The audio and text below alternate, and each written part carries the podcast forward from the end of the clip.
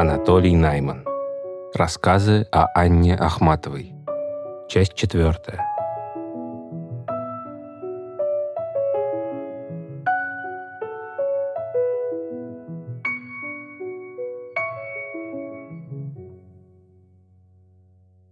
Анна Сергеевна, героиня чеховского рассказа «Дама с собачкой», во время первого тайного свидания с соблазнителем произносит, не пряча слез.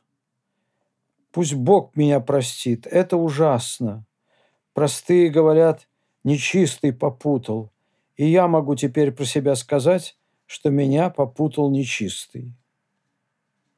В сходной ситуации лирическая героиня Ахматовой слышит сквозь пение скрипок «Благослови же небеса, ты первый раз одна с любимым». Раскаяние молодой женщины выглядело по Чехову странно и не кстати.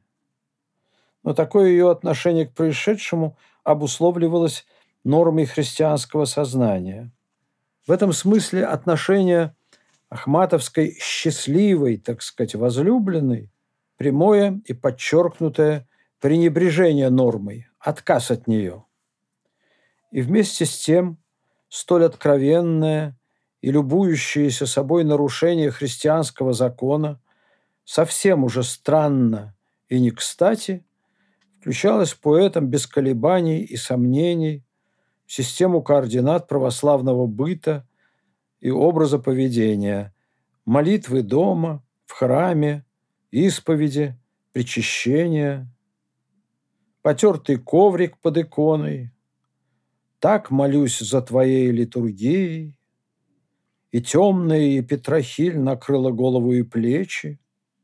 Более того, убежденность и естественность, с какой это включение делалось, словно бы узаконивают радость от нарушения нормы, поскольку она оказывается таким образом совместимой со скорбью раскаяния, которую предполагает исполнение других норм. Иначе говоря, нормой объявлялось именно это одновременное нарушение соблюдения. Практика такого смешения была уже достаточно широко распространена. Философия эпохи нашла ей обоснование, а значит оправдание. Для поэзии в ней вообще не было противоречия. Ахматова была человеком верующим и церковным. Когда-то посещение храма было для нее непременным и обычным делом. А юность была, как молитва воскресная, мне ли забыть ее? Или напев херувимской у закрытых дверей дрожит? Или поднимались, как к обедне ранней? Церковные установления оставались для нее непреложными, и она рассказывала мне после поездки в 1965 году в Англию, как ее спросили в Лондоне, не хочет ли она встретиться с тамошним православным архиереем. Я отказалась, потому что говорить ему всю правду я не могла, а не говорить правды в таких случаях нельзя. Но в последние годы она в церковь не ходила – зайти, перекреститься, постоять, помолиться могла. Церковный календарь всегда держала в голове, знала его хорошо, хорошо знала службу. Прощенное воскресенье 1963 года сказала, в этот день мама выходила на кухню, низко кланялась прислуге и сурово говорила «Простите меня грешную». Прислуга также кланялась и также сурово отвечала – Господь простит, вы меня простите. Вот и я теперь у вас прошу. Простите меня грешную. Но если воспользоваться ее собственными словами, она скорее была вне церковной ограды, во всяком случае в конце жизни. То говорила, что с общей исповедью согласиться не может, то, что введение общей исповеди вбило клин между нею и церковью, то «я хочу верить как простая бабка», и то, и другое звучало на мой слух отговоркой. При этом писала, как я завидую вам в вашем волшебном Подмосковье, с какой тяжелой горечью вспоминаю Коломенское, без которого почти невозможно жить, и Лавру. Тут уместно вспомнить ее мнение о том, что доступность искусства в виде множества переводов, репродукций и граммофонных пластинок никак не прогресс. Доступность это предполагает случайное, легкое и поверхностное знакомство с проявлениями глубин человеческого духа и в этом смысле способствует духовному разврату. Раньше на богомолье, говорила она, в Сергиев Посад отправлялись за двое суток, на ночь останавливались в мытищах. Теперь электричка до Загорска идет полтора часа, но в такой поездке слишком много развлекательного. С другой стороны, когда я впервые надолго приехал в Москву из Ленинграда и стал ее осваивать, и спросил у Ахматовой, с чего начинать, она ответила, смотря что вам интересно, если камни, то с Коломенского, если барахло, со Станкина. И когда, придя к ней после Коломенского, я рассказал, как уговорил сторожиху открыть мне Вознесенскую церковь, и какая там была невыносимая пустота и невыносимая стужа, она спросила, «А вы заметили, какая она внутри крохотная? Какой, стало быть, маленький был у Грозного двор?» О Казанской, действующей, не было сказано ни слова, как будто ее вообще не существовало. На Пасху 1964 года я получил от нее письмо, там были такие фразы. По новому Мишиному радио слышала конец русской обедни из Лондона. Ангельский хор. От первых звуков заплакала. Это случается со мной так редко. Заплакала она и еще раз, когда я ей рассказывал о фильме Пазолини «Евангелие от Матфея». Его привезли на фестиваль итальянского кино. Она тогда недавно вышла из больницы после тяжелого инфаркта и еще чувствовала слабость. Я рассказал, что в зале передо мной сидел юноша-грузин, и когда началась сцена распинания, и из середины толпы, заслонявшей ее, донесся первый удар молотка и вскрик, он вдруг уронил голову на ладони и затрясся в рыданиях. Слезы наполнили ее глаза и покатились по щекам. Потом она спросила – был ли в фильме эпизод с самаритянкой. Впрочем, это от Иоанна. Вот как описан этот эпизод в четвертой главе Евангелия от Иоанна. Иисус, утрудившись от пути, сел у колодезя. Было около шестого часа. Приходит женщина из Самарии почерпнуть воды. Иисус говорит ей, дай мне пить ибо ученики его отлучились в город купить пищи. Пришли ученики его и удивились, что он разговаривал с женщиной. Однако ж ни один не сказал, чего ты требуешь или о чем говоришь с нею. Замечательно, сказала Ахматова, то, что евангелист обращает на это внимание. Застав его наедине с женщиной, никто не подумал дурного. Подобные места Нового и Ветхого Заветов привлекали ее особый интерес под таким или сходным углом зрения. Они были прочитаны ею, о чем свидетельствуют в первую очередь библейские стихи. Со скрытым торжеством рассказывала она, как поймала на ошибке Достоевского или подростка, если у Достоевского эта ошибка была задумана. Подросток говорит Ламберту, если бы она вышла за него, он бы на утро после первой ночи прогнал бы ее пинками, потому что этакая насильственная, дикая любовь действует как припадок, и чуть достиг удовлетворения, тотчас же упадает пелена и является противоположное чувство – отвращение и ненависть, желание истребить, раздавить. Знаешь ты историю о Висаге? История о Висаге из третьей книги «Царств». Она тут ни при чем. Когда царь Давид состарился, вошел в преклонное лето, то покрывали его одеждами, но не мог он согреться. И сказали ему слуги его, Пусть поищут для господина нашего царя молодую девицу, чтобы она предстояла царю и ходила за ним, и лежала с ним, и будет тепло господину нашему царю. И искали красивой девицы во всех пределах израильских, и нашли Ависагу, сунамитянку, и привели ее к царю. Девица была очень красива, и ходила она за царем, и прислуживала ему, но царь не познал ее. Ахматова считала, что Достоевский, конечно же, имел в виду историю, рассказанную в 13 главе второй книги царств о темной страсти Давидова сына Аммона к Авессаломовой сестре Фамари, которую, обесчестив, потом возненавидел величайшую ненавистью.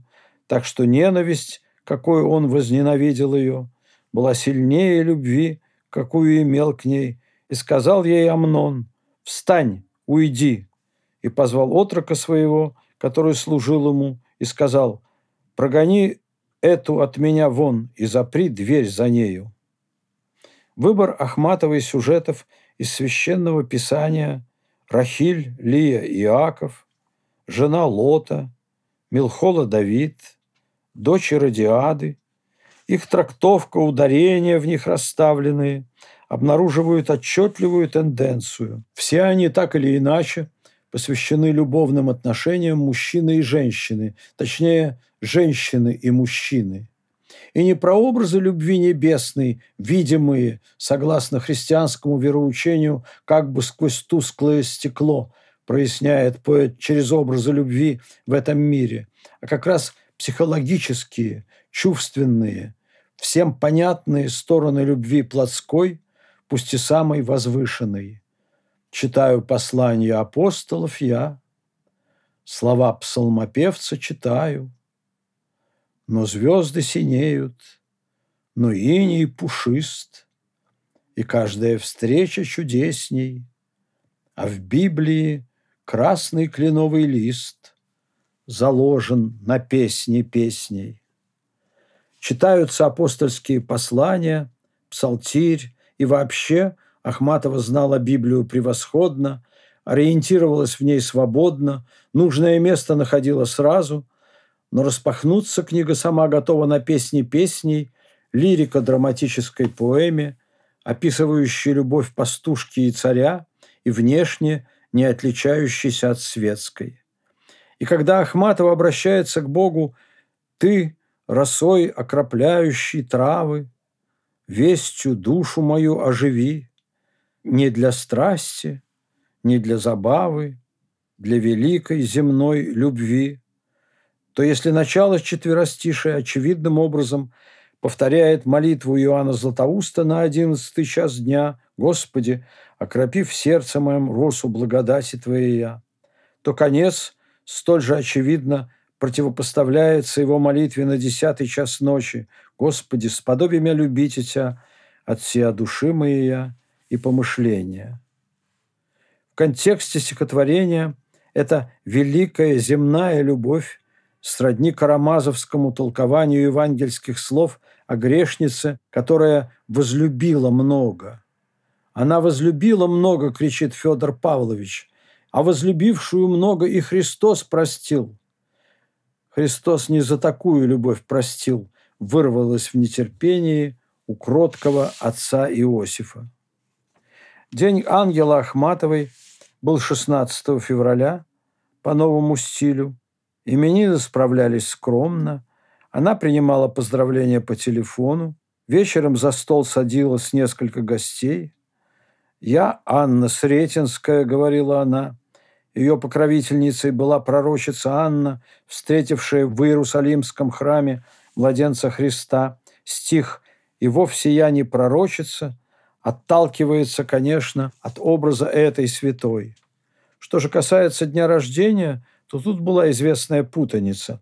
Начать с того, что она писала в автобиографии «Я родилась 11 в скобках 23 июня», а праздновала, как правило, 23 и 24, прибавляя к дате рождения по старому стилю то 12 дней, поскольку оно случилось в прошлом веке, то 13, поскольку отмечалось в тот же день уже в новом. Во-вторых, Она любила заметить мимоходом, что родилась в праздник Владимирской иконы Божией Матери, установленной в память избавления Руси от ордынского хана Ахмата, ее легендарного предка, на котором кончилась татарская ига. Но этот день, 23 июня по старому стилю, 6 июля по новому. Хан Ахмат, однако, был скорее декоративным украшением, антуражем, придававшим фигуре и имени поэта пикантную яркость, не лишенную, но и ничего не менявшую. Существенным же было ее утверждение, письменно и устно повторяемое, что она родилась в ночь на Ивана Купалу, то есть опять-таки на 24 июня по старому, 7 июля по новому стилю. Она давала понять, растворяя, правда, серьезность своих утверждений и намеков благодушно-иронической литературностью, что магия, приписываемая этой ночи, ее обряды, поиски папоротника, цветущего огненным цветом, и с его помощью кладов, прыгание через костры, скатывание с горы зажженного колеса, купание и так далее, так же, как и весь круг мифов, связанный с купалой, скрывающимся в воде, в огне и в травах, подающим силу воды и теплоту солнца растениям, были усвоены ею как бы вследствие уже самого факта рождения в этот день. Самый же день упоминается в стихах не как праздник чудотворной иконы или мученицы Агриппины, или как канун Рождества Предтечи, а как день Аграфены Купальницы, канун Ивановой ночи – притом опять-таки одновременно с упоминанием о чтимом церковью пророке Давиде. Это усвоение, как сейчас принято говорить, народных традиций, сложившихся вокруг культа Ивана Купалы, а по сути языческой, то есть демонической реальности его культа, было отнюдь не безобидным. Тем более, что оно переплеталось с проникновением или намерением проникнуть в области действия тех таинственных сил – проявления которых описывают главным образом мифы, объединенные культами Луны и воды. И вот я, лунатически ступая, вступила в жизнь. Не поэтическая фигура, если вернуться к воспоминанию ее подруги Срезневской о лунных ночах с тоненькой девочкой в белом платьице на крыше зеленого углового дома. Какой ужас, она лунатик. Столь же биографична и ее внутренняя связь со стихией воды, родившаяся у моря, жившая на море каждое лето. Она, по ее словам, подружилась с морем, плавала как щука, по оценке брата моряка, и еще знали соседи, я чую воду, и если рыли новый колодец, звали меня, чтобы нашла я место, как повествует поэма «У самого моря». Отсюда в ее стихах русалка, морская царевна и, наконец, китежанка. Из лунатизма Самнамбула в прологе, одном из самых, как кажется, чернокнижных произведений Ахматовой. Тут была игра и не игра, шутка и питательная среда ее поэзии, стилизованные под сказку древние руины, исклубление невымышленной энергии, из которой черпала силы ее невымышленная муза. В этой тяге к запретнейшим зонам естества, в культивировании сверхобычных свойств натуры, шестых чувств, а они у нее были, вещи и сновидения, чтение мыслей, разгадка примет, выдразнивание встреч, вестей и так далее, тоже сказывалась ее принадлежность своему времени, началу века – с его повышенным интересом к теософии, антропософии, оккультным знаниям. «Это нам известно», – сказала она однажды, соединив большие пальцы рук и широко раздвинув остальные. Положение кистей на спиритическом сеансе. Недавно давали пять лет за один такой жест. Дело было в Комарове зимой. Мы с Бродским и Мариной Басмановой, его подругой, зашли к Ахматовой в гости. Заговорили о спиритизме. Я рассказал, что двое моих приятелей клянутся, что вызвали дух Гёте и Лебедева Кумача, Те явились одновременно и застряли в дверях. Она сказала, что относится к столоверчению враждебно, считая его занятием безнравственным, и сослалась еще на довод Модельяне. Разве мне было бы приятно узнать, что кто-то может вызвать тень моей покойной матери? А впрочем, закончила она, возьмите словарь Бракгауза на букву «С» и прочтите статью Владимира Соловьева «Спиритизм», очень толковую. Потом она дала нам десятку и послала в магазин за водкой и закуской. Стоял мороз, ночное небо было безоблачно, все в ярких звездах. Бродский узнавал или делал вид, что узнает созвездие. Потом спросил меня, «АГ, такая у нас была привычка звать друг друга по инициалам. АГ, а почему, объясните по науке, в северном полушарии не виден Южный крест?» Я сказал, возьмите словарь Бракгауза на букву «А» и прочтите статью «Астрономия». А вы, сказал он тотчас, очень довольный вовремя пришедшим в голову каламбуром, возьмите словарь Бракгауза на букву «А» и прочтите статью «Остроумие». Мир, не замечающий контрадикцию неаджекто, внутреннего противоречия, в безгрешной радости от греха, в освященной небом земной страсти, в примирении Христа с Велиаром, это иллюзия – создание которой подвластно одной поэзии. Создание, создавание которой, собственно, и значит поэзия в исходном греческом ее применении. Подвластно и необходимо ей, протертый коврик под иконой обостряет впечатление от веселой грешницы до предела. Одно без другого не работает. Поэзия в их непременной совместимости – и одновременности.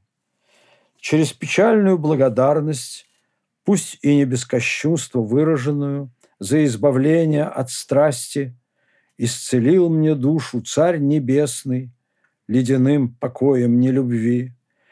Через сознание искушения, пусть и кончающегося выбором греха, то дьявольские сети, нечистая тоска, белей всего на свете – была ее рука. Поэт приходит к овладению пространством вседозволенности, пусть иллюзорным, в котором другие измерения, расплывчатые грани, в котором свет похож на тьму и тьма на цвет. Я за нашу веселую дружбу всех святителей нынче молю. В 1922 году Ахматова пишет стихотворение, исключительное по откровенности – который ссылки на Фауста не только не вуалируют, а наоборот обнажают корни. Дьявол не выдал, мне все удалось. Вот и могущество явные знаки. Вынь из груди мое сердце и брось самой голодной собаке. Больше уже ни на что не гожусь, ни одного я не вымолвлю слова – нет настоящего, прошлым горжусь. И задохнулась от срама такого. После этого признания уже не неожиданным кажется другое. И только раз мне видеть удалось у озера, в густой тени чинары, в тот предвечерний и жестокий час сияние неутоленных глаз – бессмертного любовника Тамары, то есть Лермонтовского демона. Незадолго до ее смерти у нас случился разговор о тогдашнем ее положении, о новой славе, пришедшей к ней, и о пошлости, сопровождавшей эту славу, о высоком авторитете и о зависимости от газетной статьи чьих-то мемуаров, Нобелевского комитета иностранной комиссии Союза писателей, о бездомности и о зависимости от чужих людей, о старости, болезнях и о десятках телефонных звонков, писем. Сперва она держалась гордо, повторяла поэт – это тот, кому ничего нельзя дать и у кого ничего нельзя отнять. Но вдруг сникла и, подавшись вперед, состраданием в глазах и в упавшем голосе почти шепотом выговорила. «Поверьте, я бы ушла в монастырь. Это единственное, что мне сейчас нужно. Если бы это было возможно».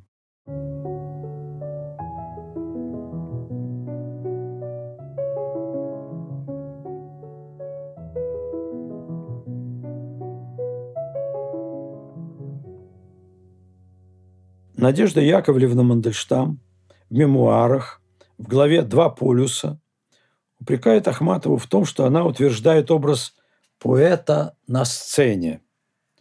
Имеется в виду стихотворение «Читатель». В самом деле, мнение Осипа Мандельштама об актере как профессии, противоположной поэту, полностью разделялось Ахматовой. Эстрадничество 50-х, 60-х годов было в ее устах почти бранным словом. И тем не менее в «Читателе» стихотворение Ахматовой «Читатель», датированном 1959 годом, изображен именно поэт-актер. Не должен быть очень несчастным и, главное, скрытным, о нет, чтобы быть современнику ясным, весь настежь распахнут поэт и рампа торчит под ногами. Все мертвенно, пусто, светло. Лаймлайта холодное пламя. Его заклеймило чело.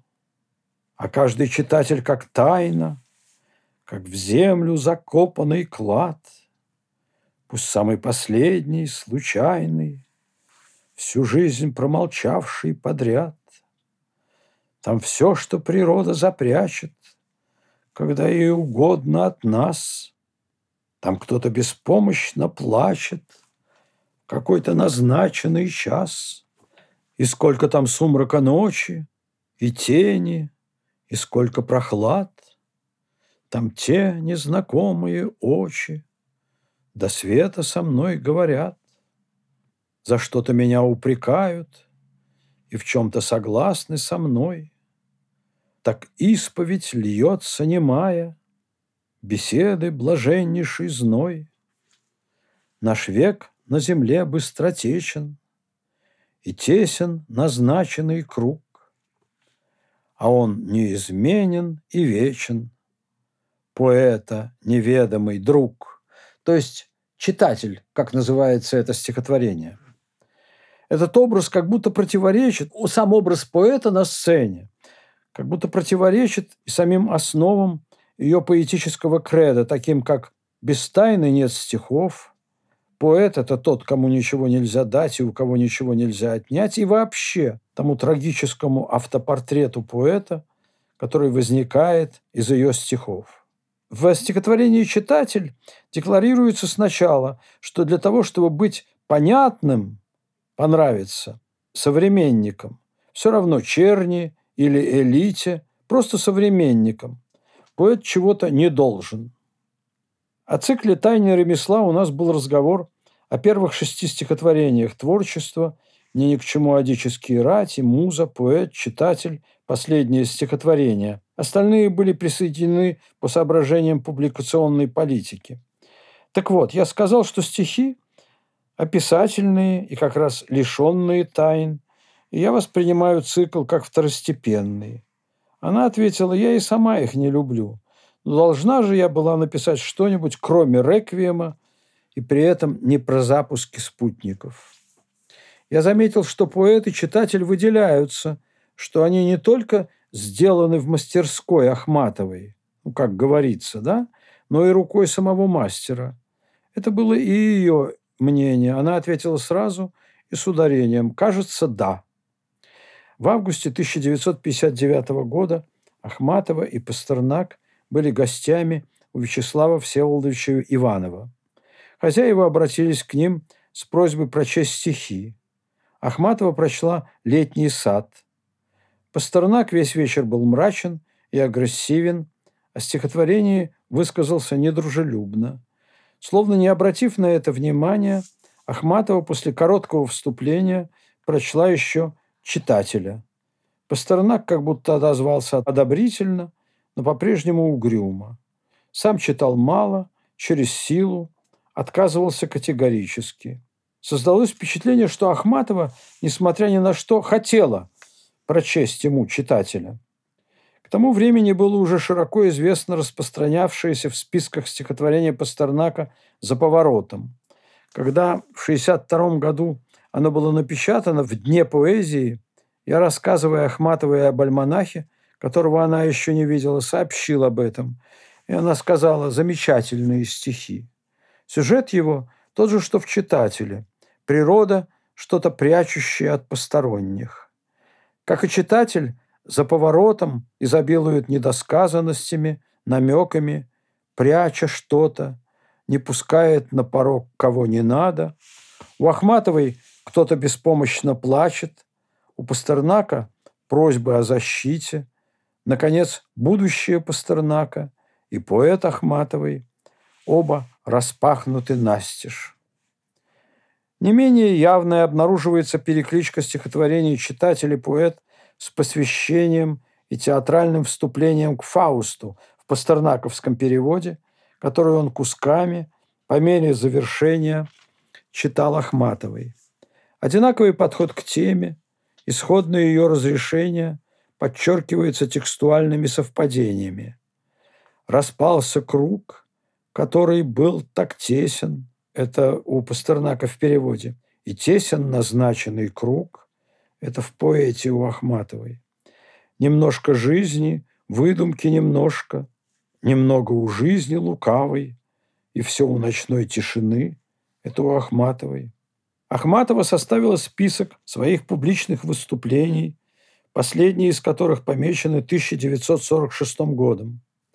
Из 31 упомянутого в списке на этот год приходится по крайней мере 6.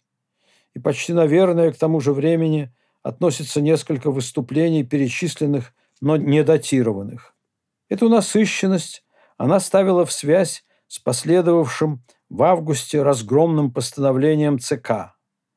Последнее выступление этой серии вместе с Зощенко перед парт и комсомольским активом было предпринято, по ее убеждению, для предварительного непосредственного знакомства, как она говорила, персекютора с персекюте, гонителя с гонимым.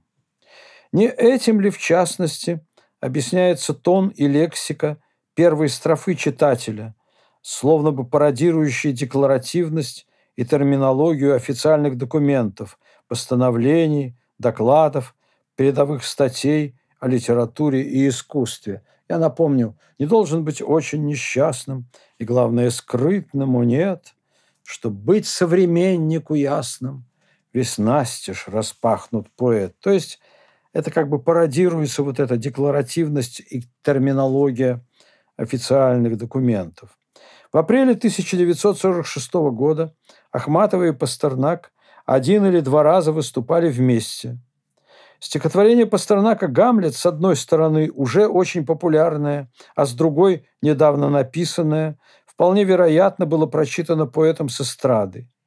Читатель повторяет ситуацию Гамлета, так же как конкретную характеристику ситуации – сумрак ночи. На меня наставлен сумрак ночи, тысячу биноклей на оси. А у Ахматовой и сколько там сумрака ночи? Таким образом, противоречие поэт-актер снимается, если согласиться, что этот поэт и одновременно актер – Шекспир или другое воплощение этого образа, например, Пастернак Гамлет. В пользу такого заключения свидетельствует не только двойная профессия Шекспира, но и англизированный и обращенный к той театральной эпохе стих «Лаймлайта холодное пламя» по-английски пламя flame, да, limelight и flame в одной строчке, с замедленным эхом заклеймила в следующем стихе игра, вполне допустимая при вообще наличествующей в стихотворении игре. И тени, и столько прохлад, там тени, знакомые очи, то есть внутренняя рифма, я хочу сказать. Знакомые очи чьей-то тени. Наш век на земле быстротечен и тесен назначенный круг – то же самое. По-видимому, строчка «и рампа торчит под ногами» учитывает и английское значение глагола «to torch» – освещать факелами. Подтверждением того, что стихи прячут Шекспира, служит также цитирование слов Белинского по поводу сна в летнюю ночь, в котором образы героев, как в кавычках я говорю, тени прозрачном сумраке ночи.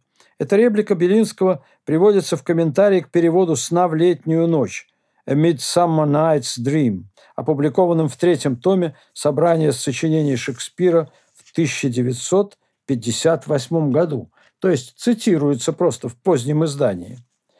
«Midsummer Night» – «Ночь на Ивана Купалу», ее прелестно жуткое колдовство – это и есть пейзаж, воздух, поэтическое пространство читателя – его содержание.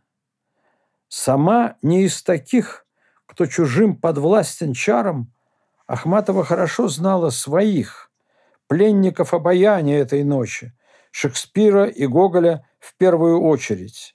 У Белинского упоминание о сне в летнюю ночь встречается именно по поводу «Майской ночи» Гоголя. Это впечатление, пишет Белинской, от чтения «Майской ночи» очень похоже на то, которое производит на воображение сон в летнюю ночь Шекспира. А перед этим он пишет «Вам будет чудиться, это светлая прозрачная ночь, полная чудес и тайн. Это пустынное озеро, на тихих водах которого играют лучи месяца, на зеленых берегах которого пляшут вереницы бесплотных красавиц. Читатель говорит о тех же предметах, что вечер накануне Ивана Купала и майская ночь, клад, уходящий в землю по мере приближения к нему. Все, что ни было под землею, сделалось видимо, как на ладони. Плач жалобных верб и ручьи слез по лицу панночки, просящей о помощи. Сам читатель сравнивается со всем этим как бы формально. Он тайна, и это таинственно. Описания, подобные приведенному у Белинского, нередки. Он пишет о Тамане Лермонтова. «Все в ней таинственно, лица какие-то фантастические тени, мелькающие в вечернем сумраке при свете зари или месяца. Особенно очаровательна девушка, обольстительная, как сирена, неуловимая, как ундина, страшная, как русалка, быстрая, как прелестная тень или волна.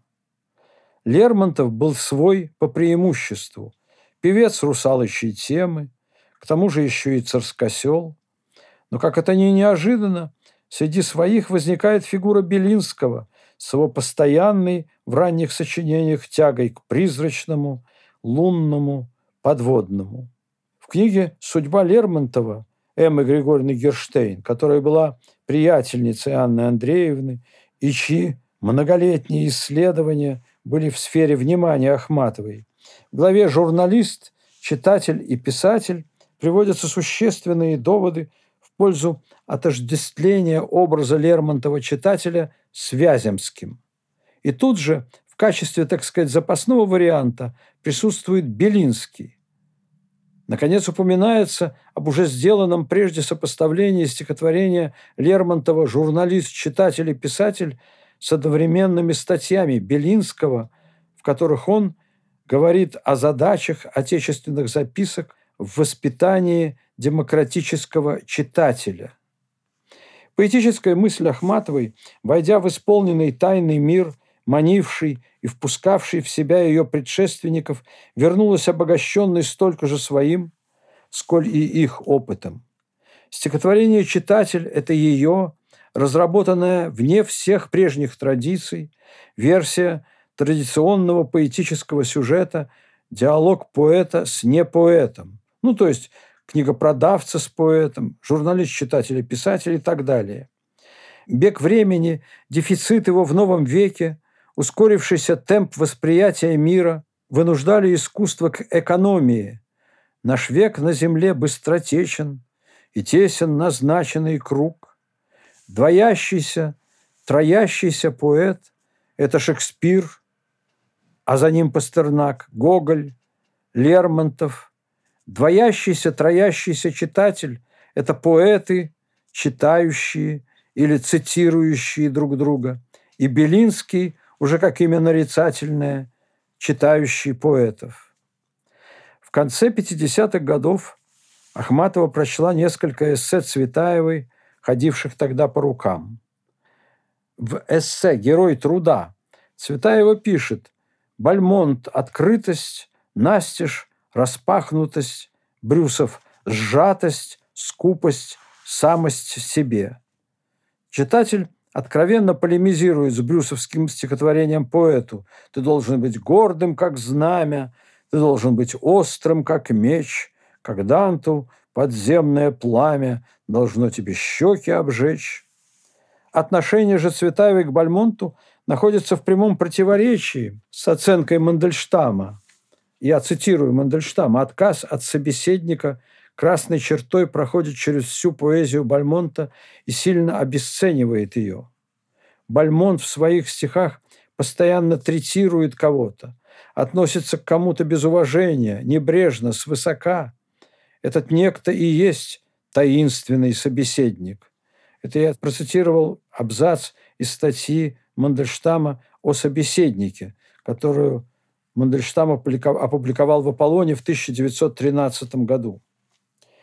Эти сопоставления и сравнения напрашиваются, конечно же, не за тем, чтобы доказать, что Ахматова, принимаясь за читателя, ставила целью ответить всем. Просто в стихах, которые удались, так и бывает. Все и все, относящиеся к их предмету, оказываются вовлеченными в них, знак и свидетельство того, что они удались.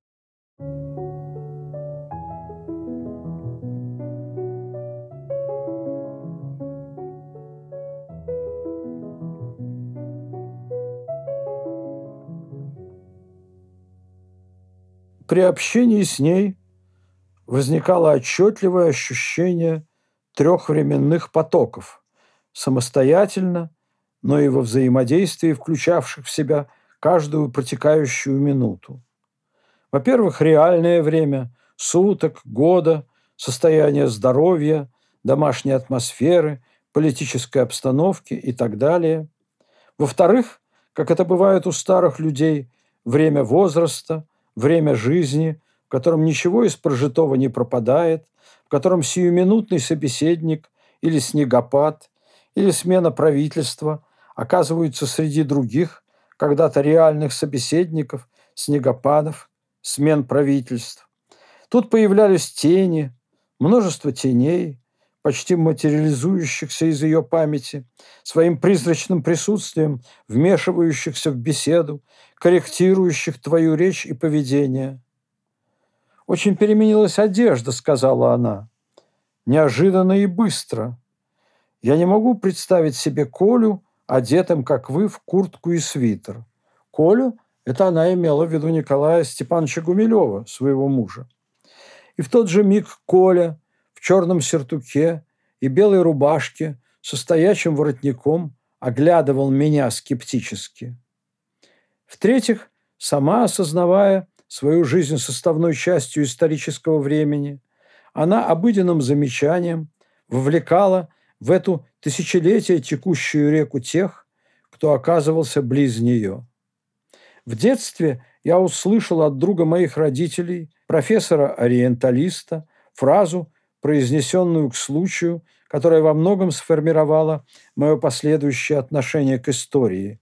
Он любил говорить, у нас в Ассирии за это на кол сажали, у нас в Египте, у нас в Риме, у нас гибеллинов, елизаветинцев, ордынцев было не столько острым словцом в устах Ахматовой, сколько непосредственным ощущением.